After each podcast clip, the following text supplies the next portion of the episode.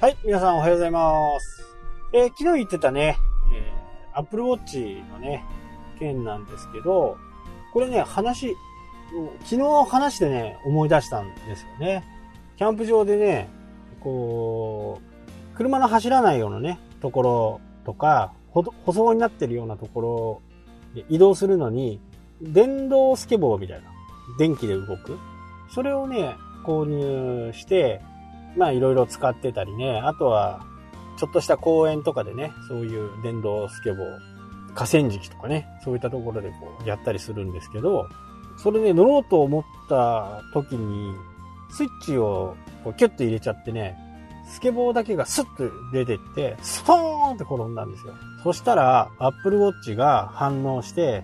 えー、転倒を察知する機能っていうのがあって、急激にね、えー多分落下したとかいう風な形になると、Apple Watch が反応して、そこで、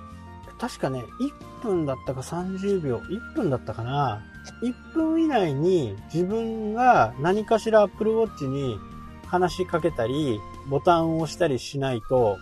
自分の登録している緊急連絡先にメッセージが飛ぶんですよ。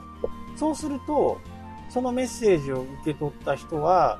これ多分、その時ね、ちょっとなんか確かめればよかったんですけどね。あの、もうなんか、僕も転んでね、慌ててなんか Apple Watch が、こう、手首のところ、Apple Watch のしてる部分をね、トントントントンってこう叩くようなね、アラームなんですよね。こう、目覚ましとかも、トントントントンってこう、叩くような形で電話が来たりとか、目覚ましとか、だから不快じゃないんですよ。で、トントントントンって来て、パッと見ると、えー転倒されたようですが大丈夫ですかっていうね、ここもスクリーンショット撮っとけばね、よかったんですけどね。もうなんか慌てた、慌ててたもんだから、はい、大丈夫ですってボタンがすぐ下にあってね、そこピッと押して、まあ今転んだけど、私は大丈夫ですみたいなものですね。まあちょっとね、それはちょっと失敗したんですけど、まあそういう機能がね、えー Apple Watch にはついてまして、で、もし自分が反応しなければ、緊急連絡先に、多分ね、GPS 情報もね、多分行くはずなんですよね。で、それをもとに、えーどこでこう倒れているかとかいうのもね、えーメッセージもらった人は、iOS 系じゃないとどう、どうなのか、ちょっとね、詳しくは、まあ、調べてもないですし、まあ、そういう機能はあるんだなっていうのはね、分かってたんですけど、まあちょっと、えー、わかんなく、わかんないんで、はっきりとはね、えーどんな機能があるっていうのは、明確には答えられませんけど、そういう機能があるというのは知ってたんで、まあ対応はできたんですよね。で、そのまま放置してると、連絡先に行っちゃうみたいな。で、連絡先に行った人は、えー安否を確認するためにね、えー警察に電話するとかね、そういう風な形で GPS をもとに、どこで転倒してるかっていうのがわかるというね、結構優れものだと思いませんかね。で、そういうヘルスケアがね、またいろいろこうバージョンアップをして、今年の9月、まあ今月ですね、9月にね、シリーズ5が出る。で、これでね、地方症とかの事前のこうなんか、なんかある、あるんでしょうね。地方症がこう分かるような判断基準とか、そういう病気の察知。えー私の場合、このヘルスケアっていうやつをね、ずっと動かしていて、どんな時、心拍数がね、えー最大160、104、160だったな。多分、160に行くと、Apple Watch、これ設定できるんですよね。160に行くと連絡が来るとか、えー40を下回ると連絡が来るとか、そんな感じでね、設定がいろいろできるんですよね。で、やっぱり一人でね、えー何かこう、物、物事をしてたりすると、どうしてもこう、自分一人でね、対処ができなくなるんで、そういうものがあってね、心拍数が上がってくると、えーまず Apple Watch に連絡が来て、まあ、ちょっと落ち着こうみたいなね、深呼吸しようとか、そういうものがね、この Apple Watch ね、すごいいいところですね。まあ、あとは普段にね、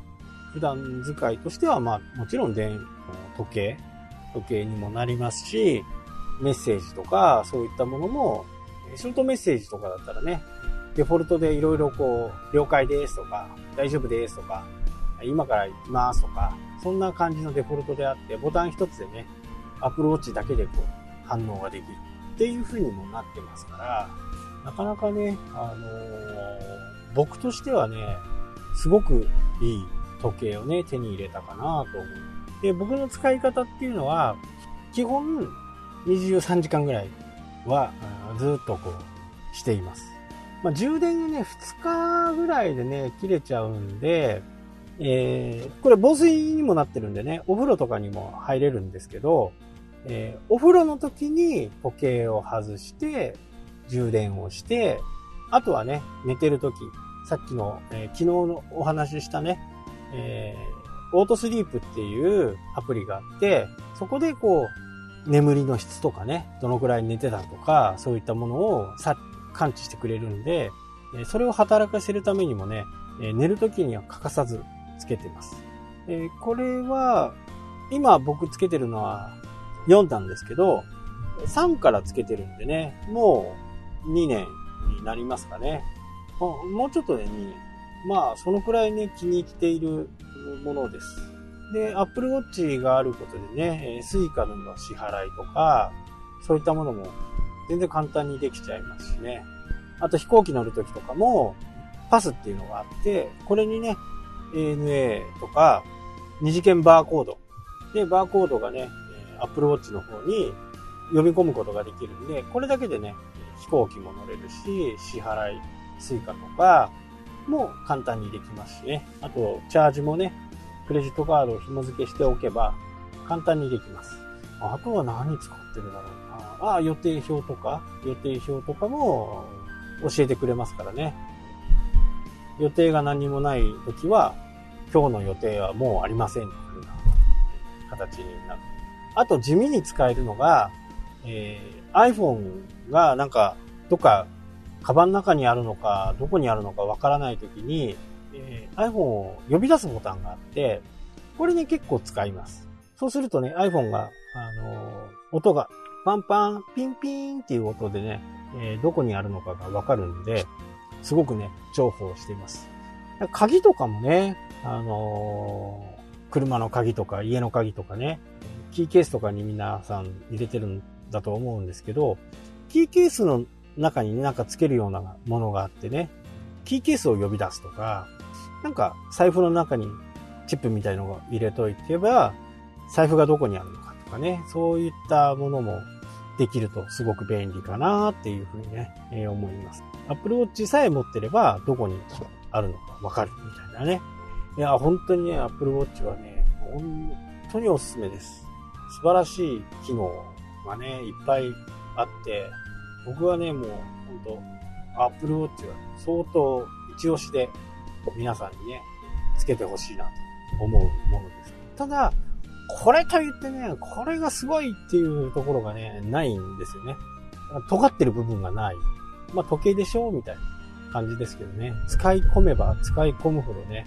味が出る。そんな、こう、デバイスかなっていうふうにね、思います。はい、というわけでね、今日は Apple Watch のお話でした。はい、というわけでね、今日はこの辺で終わりたいと思います。それではまた。したっけ？